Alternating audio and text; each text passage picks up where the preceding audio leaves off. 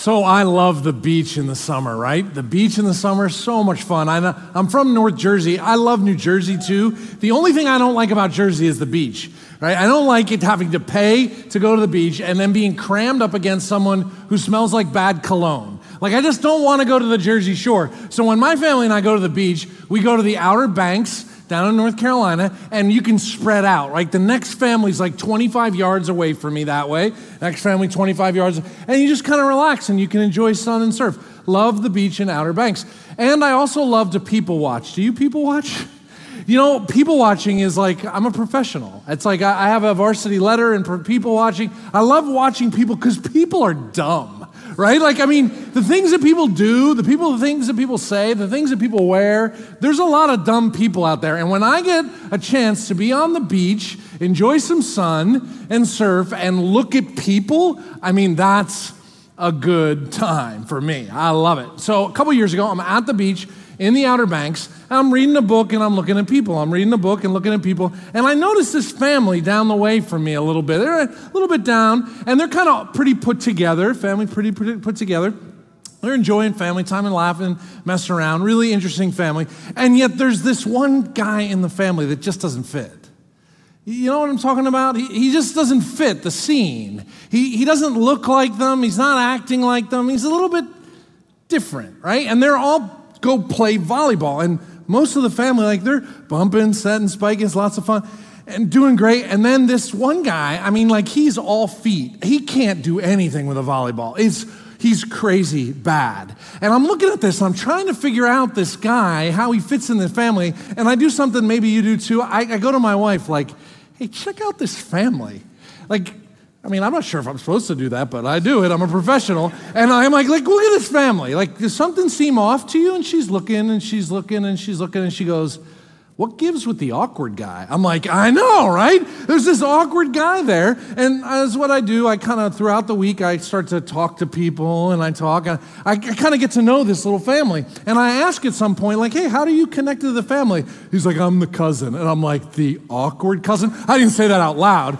But from that moment on, my wife and I, when we look at circles of people, we notice there's always an awkward cousin. Do you know what I mean? There's like always in a group of people, someone who's awkward that stands out. It might be in your family. It might be in your social group. It might be at work, or they're just different. Maybe they're different because everybody in this group likes music and can play music, but the one person can't. Maybe they stand out, they're a little bit awkward because everybody is loud and this person is quiet. I mean, an awkward cousin could be someone who's literally in your family, but it could be just a person or someone that you're just like, man, they're just different. Maybe it's the family meal when everybody's Democrats in your family and there's one Republican. How awkward is that Thanksgiving dinner, right? It could be awkward that way. We all have awkward family situations, awkward circles of friends. Can you think of your awkward cousin right now? You know what I'm talking about? And here's the deal. If you can't, it's probably because you are the awkward cousin, right? I mean, I'm just being honest, and here's the deal with that too. Like, all of us, at some form or fashion, some point or another, we are the awkward cousin. We're the one that's different. We're the one that stands out. We're the one that's a little weird. All of us have been there. And so if this is true, we all have in our circle of friends an awkward cousin. And if we have been or are the awkward cousin, how do we deal with that? How do we live in that discomfort? What do we do? Thanks so much for asking. Here's the deal. We're going to start a sermon series called Awkward Cousins because all of us have situations like this where we're trying to figure out, how do we love when it's uncomfortable? Jesus, before he went to heaven, he said this about his disciples. He says, everyone will know that you are my disciple. You're one of my followers if you love one another. Not based on how much truth you have, not how many Bible verses you know. The world will know, everyone will know, you're a follower of Jesus by your love. And that's really hard because many of us are in awkward situations where we go, how do I love in this situation and circumstances? So we're going to lean into that over the next number of weeks together, different Bible passages and practical applications of how do we love when it's uncomfortable. Today, 1 Corinthians 13. So if you have your Bible, turn it on, pull it out. Super glad you're joining us online here on campus. or in the chapel, glad you're here. And we're rolling through 1 Corinthians chapter 13 today and talking about what it looks like to love family, our biological family, but also the church family. How do we love other Christians that are awkward or when it's uncomfortable? So you're turning to 1 Corinthians 13. Before you get there, and as you're getting there, just check this out a minute. All of us have a definition of love. Like if we're going to answer this question, all of us would say love is, and you'd put something in there, right? You'd say, to me, love is fun. I don't know what words you would use. To me, love is cool. Love is a feeling. Not sure what you'd say love is, but you'd also say love is not. You'd have something in your mind where you'd go, this is love and this is not love. You might say, love is fun, but love is not permanent. I don't know what your definition is of how you think about love, but all of us have thoughts, feelings, perspective about love. And what I want you to do is I want you to hold that in your mind for a moment. This is what I think love is and what love is not. And now we're going to turn to the Bible, because what we do as followers of Christ is we take what we think about something and then we open up the Bible and look at what God says love is. So that's where we are, 1 Corinthians 13. Let's see how God defines what love is and what love isn't. The words in 1 Corinthians 13, just warning here, oftentimes you'll hear it at a wedding ceremony, but these aren't wedding words. Actually, this is actually phrases, words, the definition of love that it's meant for the church family. It doesn't mean that it's not for marriages or husband and wife. It just has a broader context. Paul, the author of these words, is writing to a group of Christ followers in the city of Corinth. I've never been to Corinth. Maybe you have. I don't know. But here's what you should know about Corinth. Corinth is like New York City, Las Vegas, and Los Angeles crammed into one town.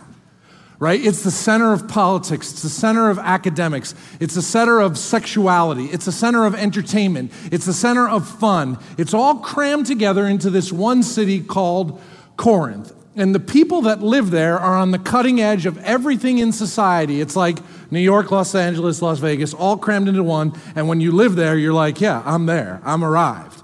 A group of people in that town come to know Jesus Christ. And their lives are beginning to change as followers of Jesus Christ. And the greatest way we can change and become like Jesus is about love. It's how we love. And so that's what Paul is doing in 1 Corinthians 13:1. He's teaching them about love and how love begins to transform us and how we look different as followers of Christ. He starts out 1 Corinthians 13:1. He says, if I speak in the tongues of men or of angels, but do not have love, I am a resounding gong or a clanging cymbal. He's like, there's no gifts of language, no eloquence of speech, no ability to write that outmatches love. Everything I say, I write, if it doesn't have love as its center, it's nothing. He says in verse 2, and if I have a gift of prophecy and can fathom all mysteries and all knowledge, if I have faith that can move mountains but do not have love, I am nothing. So he's like, you could be smart, you can know the Bible, you can have the gift of wisdom, the gift of prophecy, gift of faith, but if you don't love, you are nothing. Verse 3, if I give all I possess to the poor and I give over my body to hardship that I may boast, but do not have love, I gain nothing. You could give all your money away, be the most generous, sacrificial person ever, but if you don't have love, your reward is nothing. He says in these first three verses, without love, I'm just noise.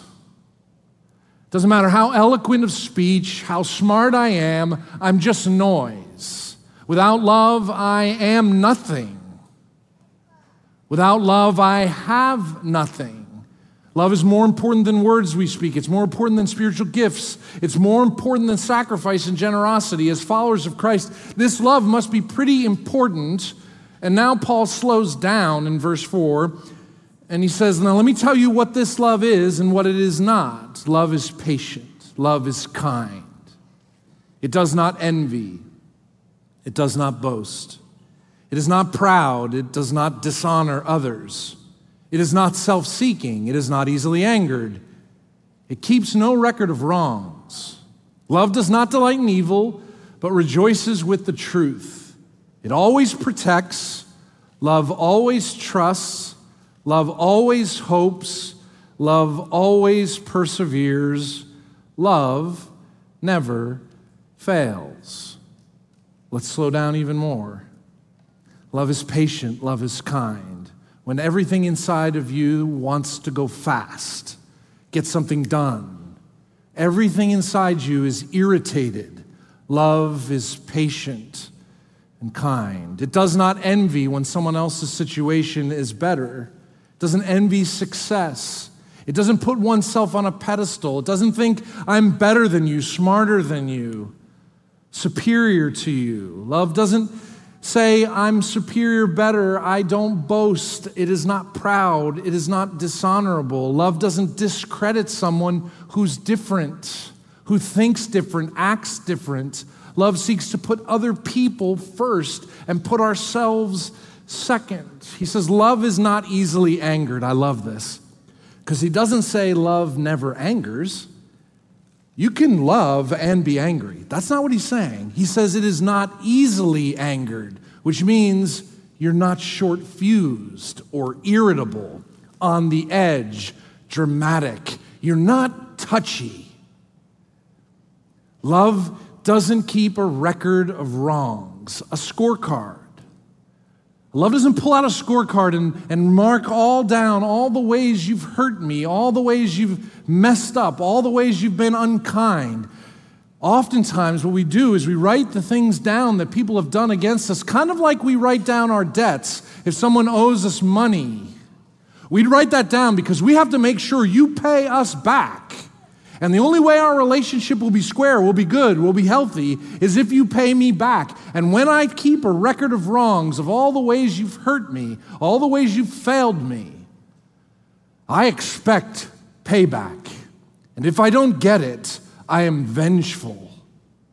Love keeps no record of wrongs. It does not delight in evil, but rejoices in the truth. Paul's way of saying love doesn't mean you're a doormat. It doesn't mean you get walked on. It means you seek what is true and right, and the truth is what sets people free. And when you speak the truth in love, that doesn't enable sin or enable evil at all. Love always seeks to protect others. It covers a multitude of sins and protects people from harm and shame. Love always trusts, it always hopes, it always perseveres. Love refuses to accept your failure, your shortcoming, your awkward as your final state. Love says, no, the God of the universe is bigger than your mistake, bigger than that label, bigger than that fault, bigger than that issue, that awkward, that uncomfortability. And because the God of the universe has worked in my life, I always trust and hope and persevere. And in all these ways, love never fails. It endures through whatever awkward, whatever uncomfortable, whatever difficult, whatever disagreement. Paul says this is what love is. And for you and me, we have our definition, right? We say love is this and love is not that. And in our minds, we think we know what love is and we use that as our standard. But what does God say? God says this is love. He says love is patient, it's kind, it's truthful.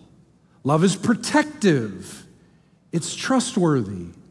Love is hopeful, it's long-suffering. Do you know what long-suffering means?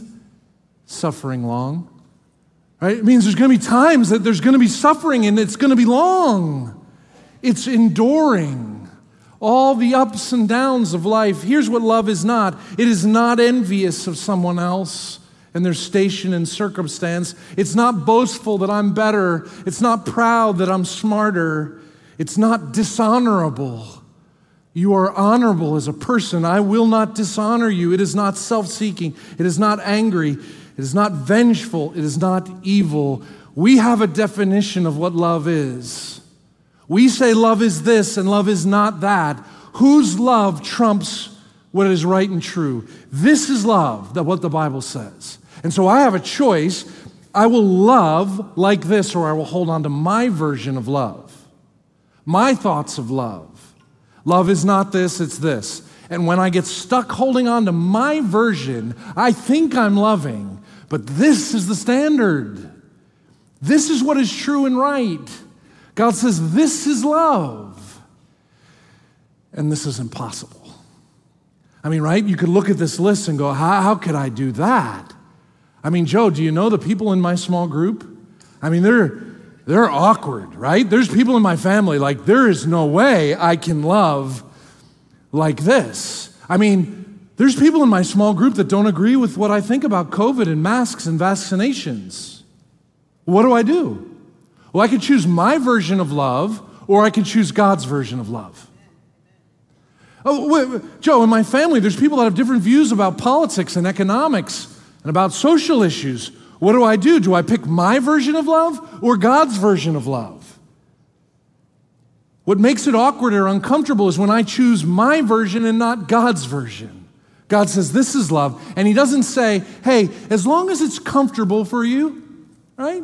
As long as it's comfortable, then you love this way. There's no switch or flip or like, oh, under these circumstances, here's when you love. And in these circumstances, when someone doesn't like you or it's uncomfortable, oh man, the person at the office that's got the worst BO ever, right? Like BO doesn't count. Halitosis, bad breath, that doesn't count. Awkward mental challenges, emotional challenges, those don't count. I'm not supposed to love those people. Really? Is there a circumstance or situation where I'm not to love? The answer is no. With no excuses and no caveats, I am called to love. Not my definition, God's definition. Isn't that hard? It's really hard. And I think a lot of us can look at it and go, you know, if you've been a follower of Christ, you can go, you know what, I understand, I know, Joe, but it's really hard. And we go, that's really hard. And then we give ourselves an excuse. Because it's really hard, we go, well, I can't. And then we see someone who's difficult, an awkward cousin, an awkward family member, an awkward coworker, an awkward person in our small group. We just go, I can't do it, so I'll just ignore them. And you know what ignoring someone does? It leads to, I'll just pretend like they don't exist. And when you pretend like someone doesn't exist, it's so easy to hate them because they're not even a real person. And when you hate them, it's really easy to spew venom against them, to slander them and gossip, and to treat them as if they're worse than anything in the world because you just gave yourself an out because this is really hard, I can't do it. So I won't do it. Now I ignore. Now I hate. Now I slander.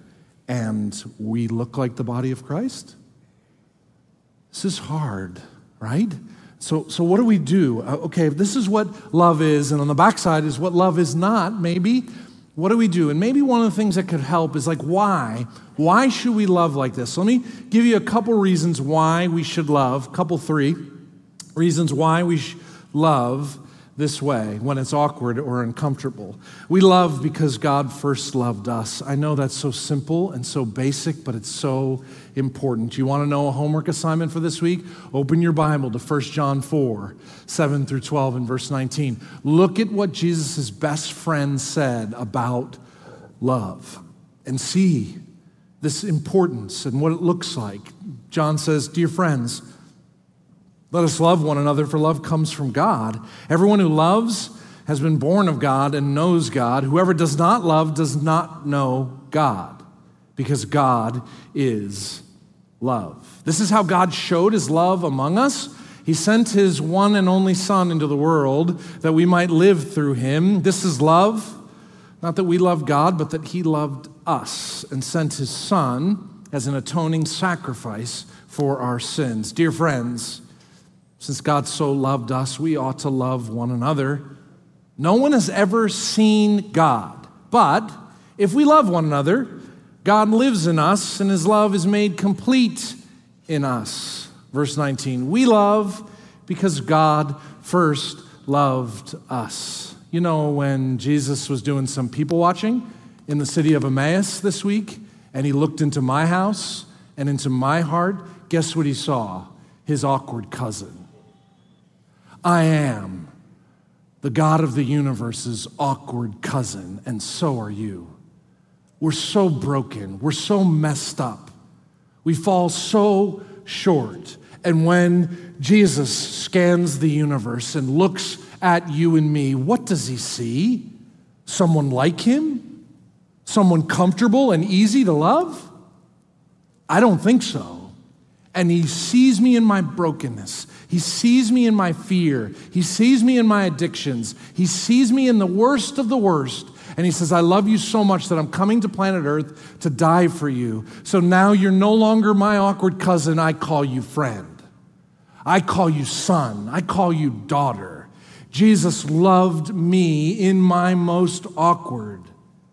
And now I am called to love others in their most awkward. And the way the Bible says people will know God is alive and real in this world is by how you and me, the sons and daughter of God, love. It's not going to be more intellectualism and more books and more theology and better preaching and better politics and more laws and more judges. That's not what's going to show them that there's a real God. What's going to show them there's a real God is love like this. That's what's going to show them there's someone real who loves them. We love because God first loved us. We also love because every person has a soul that will never die. Man, do I need to think about this. See, when I see a person, I see their hair, I see their skin color, I see their sexuality, I see their gender, I see their political affiliation, I see all this outward stuff. And I make a split-second decision about how I'm going to treat you based on what I see on the outside. Christian and non-Christian alike, we have categories for people, don't we? We look across a group of people and go, that person is like me and that person is not like me. And if they're like me, I will love them. But if they're not like me, I won't love them. Is that God's standard?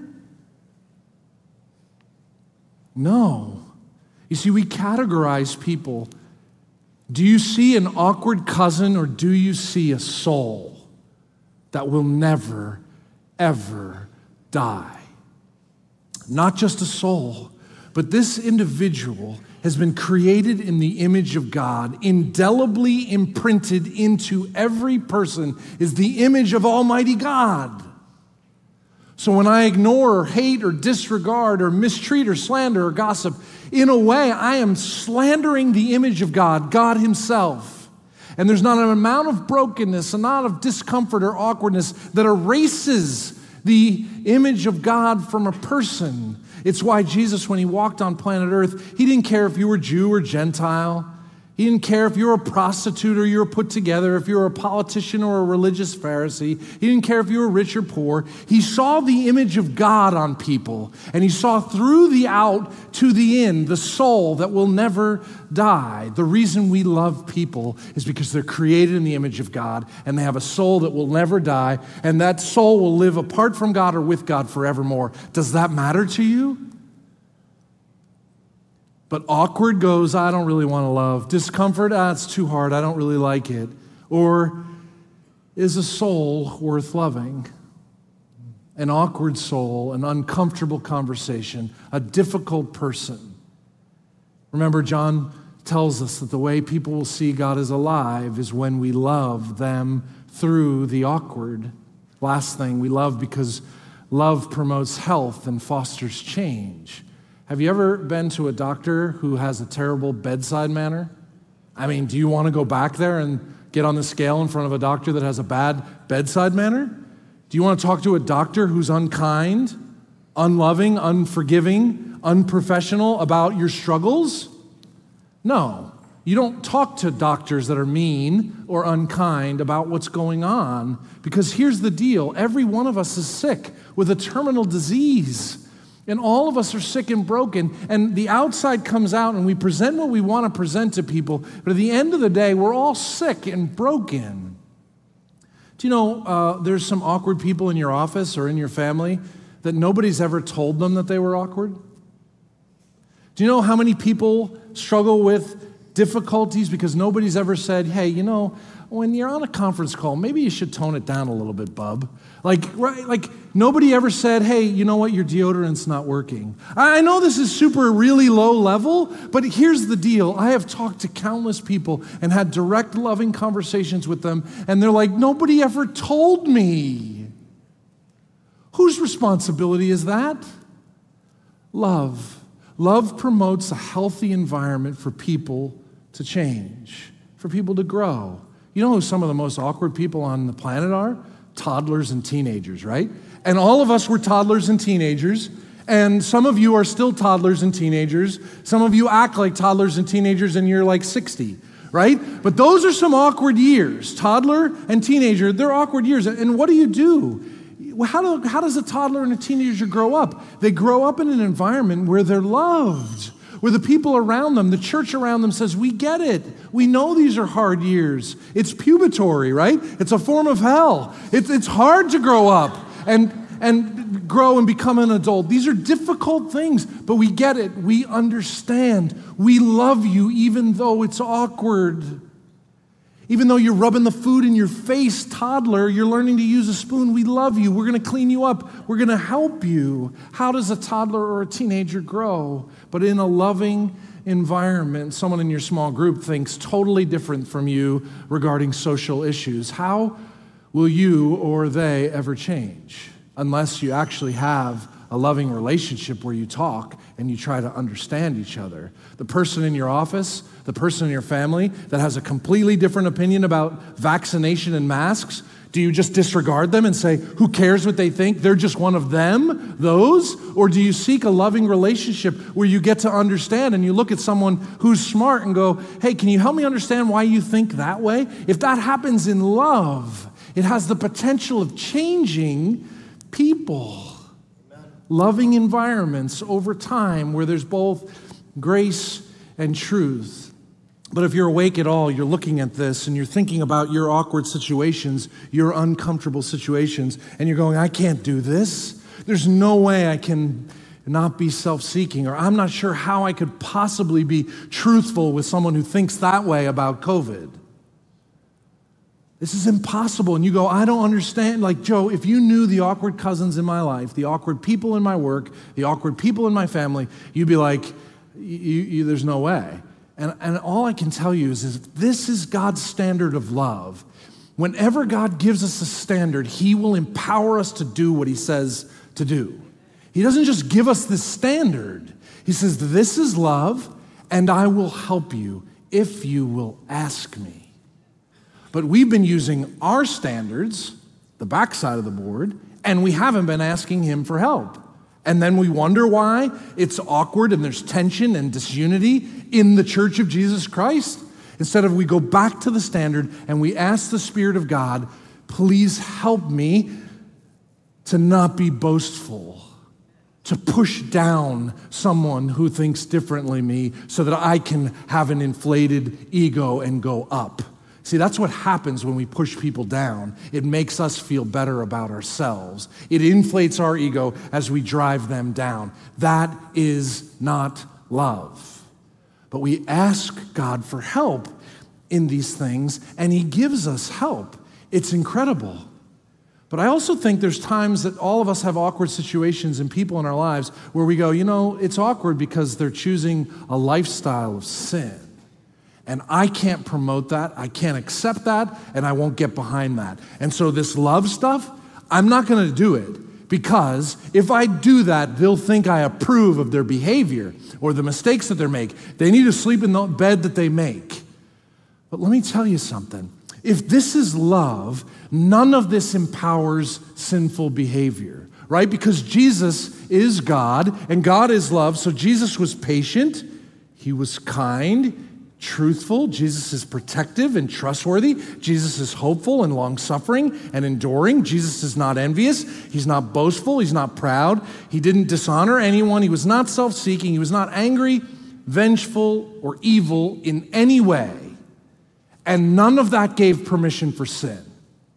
None of that said it was okay by doing that. It's okay for you to live and do whatever you want. That's not true. Jesus is love. and all the ways he loved, we can love with his Spirit's help.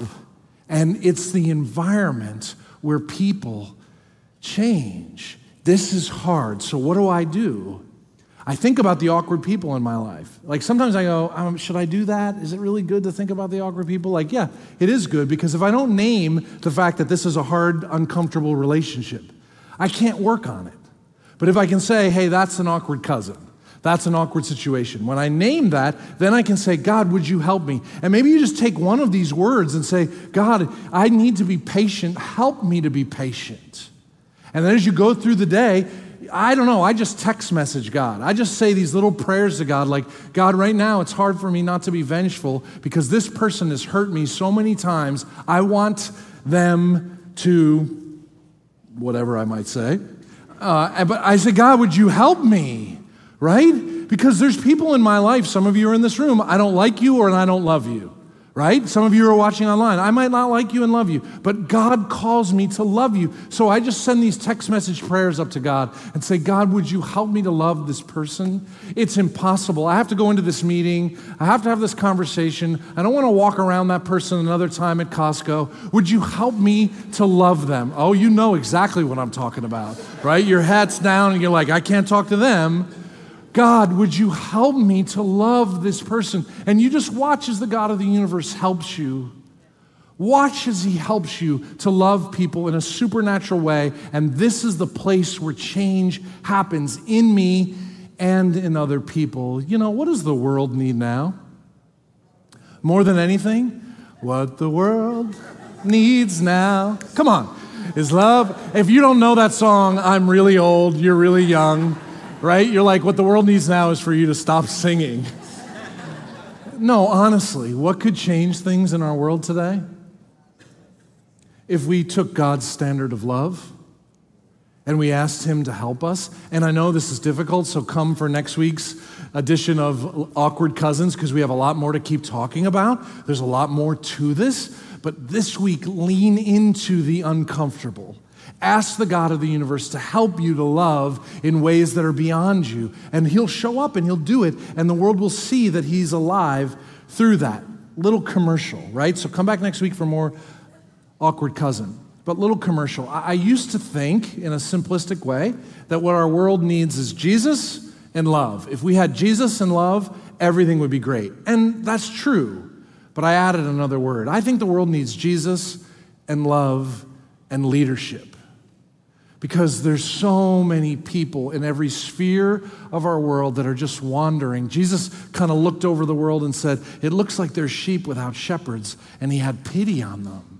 And so I think the world needs leadership too. And so I'm hosting a class on leadership. I'd love to invite you to attend. It's called Lead Like Jesus. I just have a passion for whatever sphere of influence you're in, whether you're a leader or not a leader, in government, in the marketplace, in schools, in the church. If we could learn to lead like Jesus. Jesus loved people no matter what their politics, what their race, what their religion, and he changed the world through love. And so I'd love for you to join me. It's going to be a little bit of lecture, a little bit of homework, a little bit of reading, lots of interaction with other leaders from different vantage points. Love for you to join me on October, November to Lead Like Jesus. Limited seats. So if you're interested, you should get online and sign up quick.